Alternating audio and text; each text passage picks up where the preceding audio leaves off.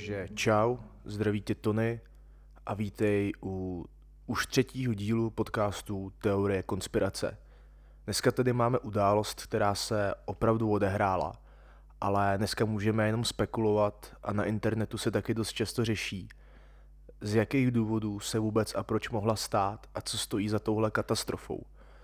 Eh, ono je totiž možný si dohledat snad všechny typy scénářů, z kterých jsou některý docela smysluplný, ale zbytek tak nějak slouží spíš jenom pro pobavení.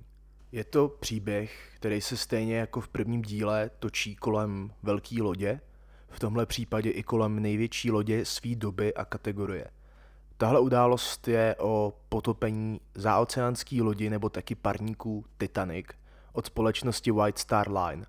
Ten asi každý zná díky notoricky populární filmové adaptaci Jamesa Camerona – Titanic z roku 1997 s nikým jiným než Leonardem DiCapriem a Kate Winslet v hlavních rolích.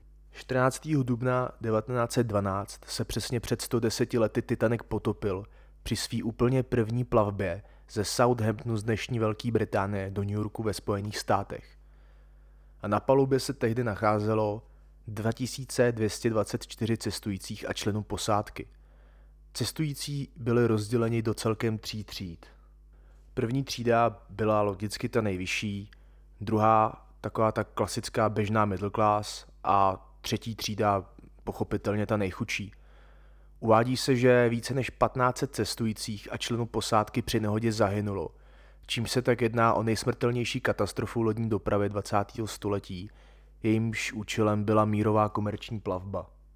Eh, já si myslím, že všichni asi tak nějak vědějí, že ta oficiální příčina katastrofy lodi Titanic byla neočekávaná kolize s obřím ledovcem, do kterého loď vlastně narazila, když se prováděl vyhýbací manévr po tom, co byl ledovec náhle spatřen. Tehdy měl nařídit první důstojník William Murdoch příkaz plnou parou vzad a ostře zatočit doleva.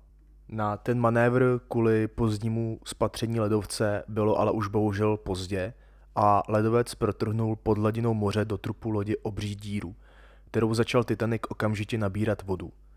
Dnes se taky uvádí, že kdyby loď zachovala stejnou rychlost, kterou plula, což bylo nějakých 25 uzlů, to je něco přes 45 km za hodinu, a narazila by do ledovce čumákem lodi, tak by měla mnohem vyšší šance nápor ustát. No a dál už je pak scénář celkem jasný. Loď se začala potápět, na palubě zavládla panika a problémem taky bylo hrozně málo záchranných člunů, kterým parník disponoval. Těch bylo celkem 20, což odpovídalo kapacitě 1178 osob, což v ten moment byla zhruba jedna třetina celkové kapacity Titaniku. K takovýhle velký chybě ve výpočtech došlo údajně kvůli kopírování dat od cesterské lodi Olympic – kdy počet cestujících nepřesáhl 1100 osob. Nicméně loď se za necelý tři hodiny potopila ke dnu a v tom se stihla ještě zlomit Vejpůl. Eh, po internetu tak už nějakou dobu kolujou konspirační teorie o tom, proč a jak se Titanic potopil a jestli se taky vůbec potopil. Z těch prvních asi nejznámějších teorií je, že byl Titanic schválně potopen na příkaz Johna Morgana, který vlastnil Mezinárodní obchodní námořní společnost a ta vlastnila White Star Line, pod níž spadal Titanic. Jednoduše řečeno, John Morgan byl majitelem Titaniku a její sesterské lodi Olympic. Tím temným důvodem, proč by John Morgan chtěl loď potopit, mělo být údajný zbavení se konkurence a to konkrétně tří mužů, kteří se v době plavby opravdu nacházeli na palubě Titaniku. Byli to milionáři Isidor Strauss, Benjamin Guggenheim a Jacob Astor. A všichni tři fakticky zahynuli, když se loď potopila. Tohle je takový ten moment, kdy si říkáte, že vlastně něco na tom dává smysl, i když kvůli třem chlápkům takováhle plánovaná katastrofa zní dost morbidně. Ale zas Bůh ví, v jakým psychickým rozpoložení se mohl John Morgan nacházet. Když si totiž vyhledáte jeho fotky a kouknete se na jeho výraz, tak se netváří moc přátelsky. Dál, co je vlastně taky zajímavý, tak pár dní po katastrofě napsali noviny Washington Post, že se na palubě Titaniku měl nacházet i další milionář a její zmíněný majitel John Morgan, ale z nějakého důvodu se rozhodl zůstat díl v zahraničí na své obchodní cestě. Motivem Morgana proč se chtěl těchto milionářů zbavit, měl být důvod, že odmítali přijmout návrh na vytvoření federálních rezerv, což by jednoduše řečeno měl být centrální bankovní systém Spojených států amerických, kolem kterého se asi točilo dost peněz. Mimo náš příběh, eh, jen tak pro zajímavost, centrální bankovní systém byl opravdu založený koncem roku 1913, teda necelý dva roky po potopení Titaniku, kdy tehdejší prezident Woodrow Wilson podepsal zákon o federálních rezervách. Poté se objevuje další teorie, že za katastrofu parníku mohou jezuité a takzvaný tovarištvo Ježíšovo, což je řád založený 27. září 1540. Eh, důvod měl být ten, že to oni měli vlastnit federální rezervy a byli v jejich vzniku vlastně nejvíc finančně zaujati. Teorie tak tvrdí, že kapitán Titaniku Edward J. Smith měl být ortodoxní jezuit, který byl odhodlaný ve jménu Ježíše a řádu udělat cokoliv. Dál taky pozornosti v případu konspiračních teorií ohledně Titaniku neuniká ani legendární rod Rothschildů, jak jinak. E, to jsou židovský miliardáři, kteří obrovsky zbohatli díky založení několika evropských bank a jsou činní v mnoha ekonomických a hospodářských oblastech a mimo jiné taky i ve vinařství. Všechny důvody a motivy těchto skupin zas a znova směřují k založení federálních rezerv. Ale popravdě jsem nikdy nějak nedohledal, že by měli Isidor Strauss, Benjamin Guggenheim a Jacob Astor stát nějak zásadně proti založení rezerv. Popravdě se i uvádí, že Strauss veřejně podporoval založení centrálního bankovního systému, což by pak neodpovídalo motivu již zmíněných skupin, proč se ho zbavovat ale furt tam ještě máme ty zbylí dva, o jejich názoru na rezervy se nic moc jako dohledat nedá. Já si v tomhle bodě říkám, že plán na potopení Titaniku kvůli třem chlápkům je zas až zbytečně komplikovaný a nákladný. V podstatě nechápu, proč by nebylo jednodušší se jich zbavit nějak individuálně na pevnině, bez potřeby k jejich osudu odkázat několik dalších stovek lidí. Nebo například poslat na palubu lodě nějakýho nájemního vraha, který by to provedl a dokonce by měl za mě i optimální podmínky na zbavení se těl. Jenom přece, když vás někdo hodí mrtvýho přes palubu někde uprostřed Atlantiku, a to ještě ke všemu roce 1912, tak vás už nikdo nikdy s největší pravděpodobností nenajde. E, každopádně druhou z dalších uvěřitelnějších teorií je, že byl Titanic pojistným podvodem společnosti White Star Line – a že se vůbec nepotopil, ale místo ní se měla potopit její sesterská loď Olympic, která byla spuštěna na vodu o rok dříve. Při svý pátý výpravě byl po kolizi s bojovým křižníkem HMS Hawk poškozen trup lodi, ve kterým vznikla obří díra, téměř tak jako na Titaniku. Ale naštěstí pro Olympic se díra nacházela nad hladinou moře.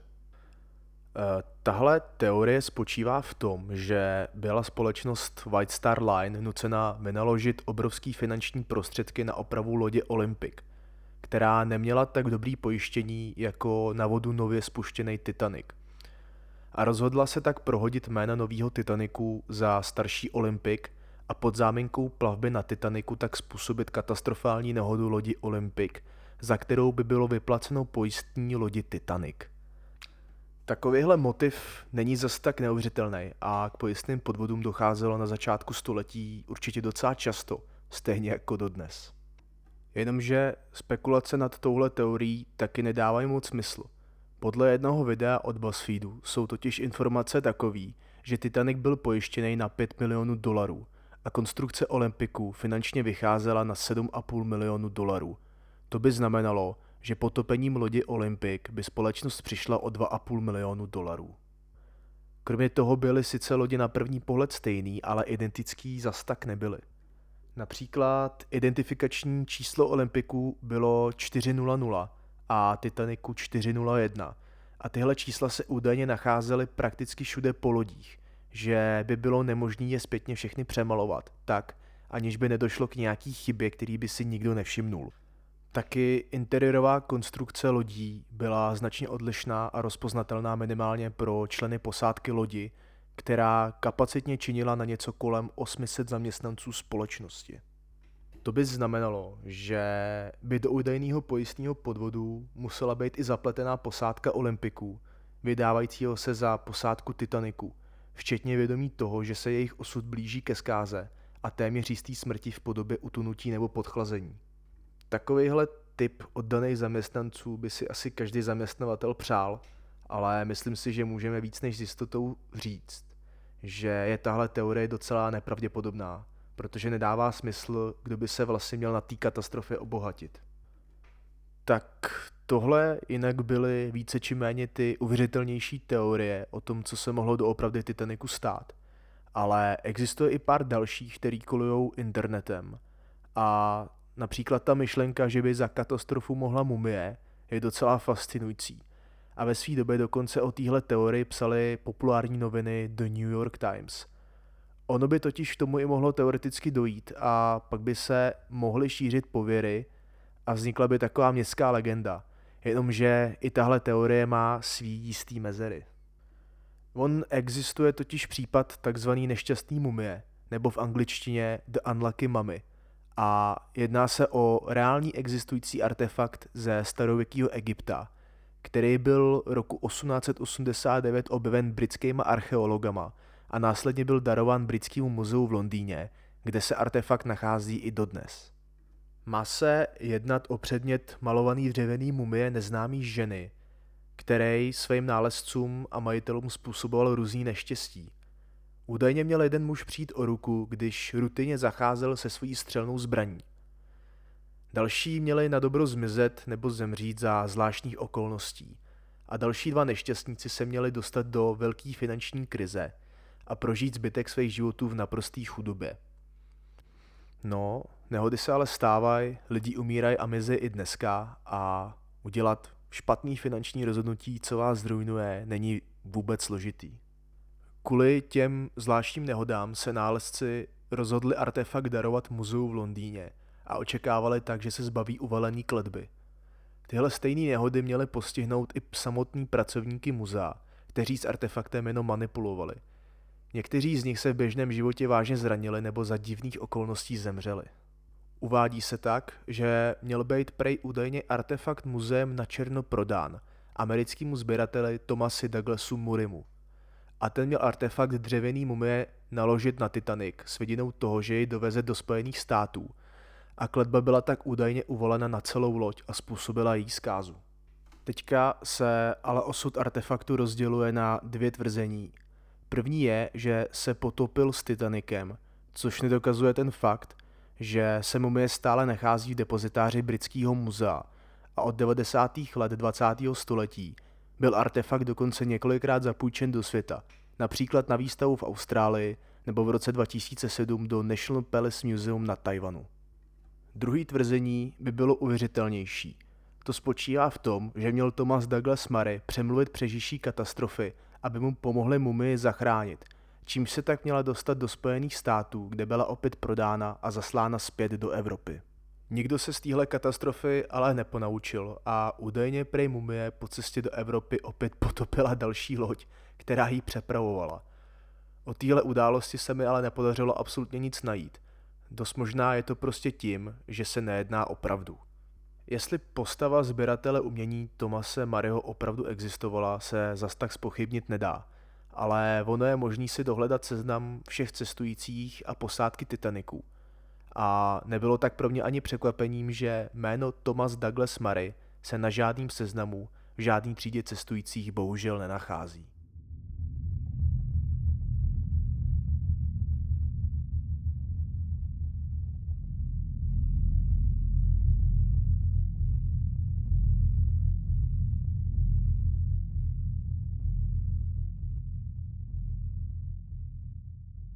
Momentálně je sice jenom čtvrt na šest, ale je pátek a po dnešním nahrávání je moje hrdlo už teda pěkně vysušený.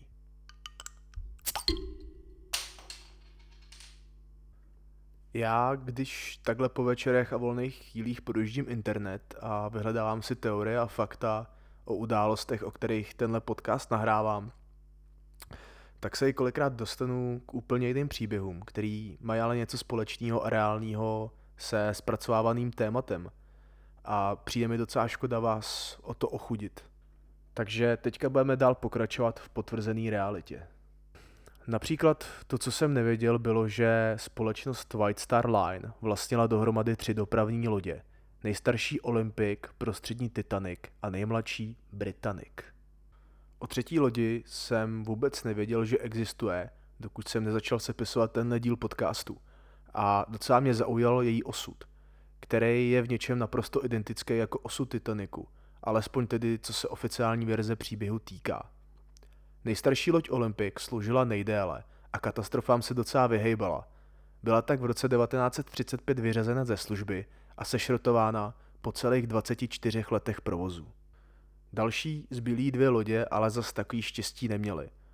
O osudu Titaniku můžeme sice spekulovat, ale nejpravděpodobněji leží na dně Atlantiku. A třetí loď Britannic na tom nebyla o moc líp. Tenhle parník byl spuštěný na vodu v únoru 1914 a o pár měsíců později v červenci téhož roku vypukla první světová válka a Britannic tak sloužila jako loď na převoz a ošetření raněných. 21. listopadu 1916 v 8 hodin a 12 minut Britannic najela v Egejském moři na podvodní minu a za 55 minut se potopila. Díky tomu, že ale v blízkosti bylo dost dalších lodí a řeckých rybářů, ke všemu to bylo i celkem blízko pevniny, měla nehoda Britanniku na svědomí v uvozovkách pouze jenom 28 obětí na lidských životech. Počet obětí taky dost ovlivnil fakt, že se párník nacházel moři s vysokou teplotou. Dalším neuvěřitelným příběhem je taky život zdravotní sestry a stevardky Violet Jezop, která pracovala pro společnost White Star Line a sloužila na všech třech lodích společnosti.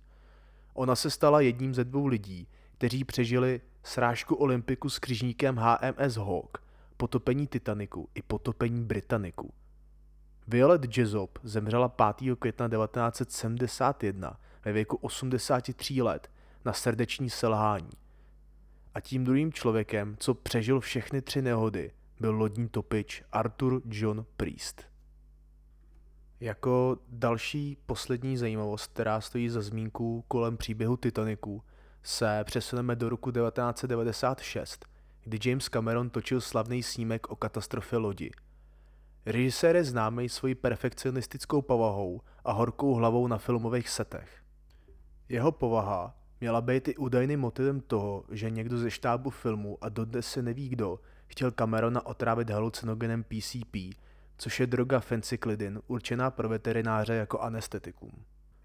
Droga byla přimíchána do jídla v cateringu a zhruba na 50 členů štábu skončilo v nemocnici, včetně slavného herce Billa Paxtona. Žádný obvinění nikde na nikoho nepadlo, nicméně v cateringu prej byli dva zaměstnanci, kterým se údajně nemělo líbit, jak se s nima jedná. Úplnou náhodou a se štěstím se téhle otravy halucinogenem James Cameron vyhnul. To platilo i pro Leonarda DiCapria a Kate Winslet.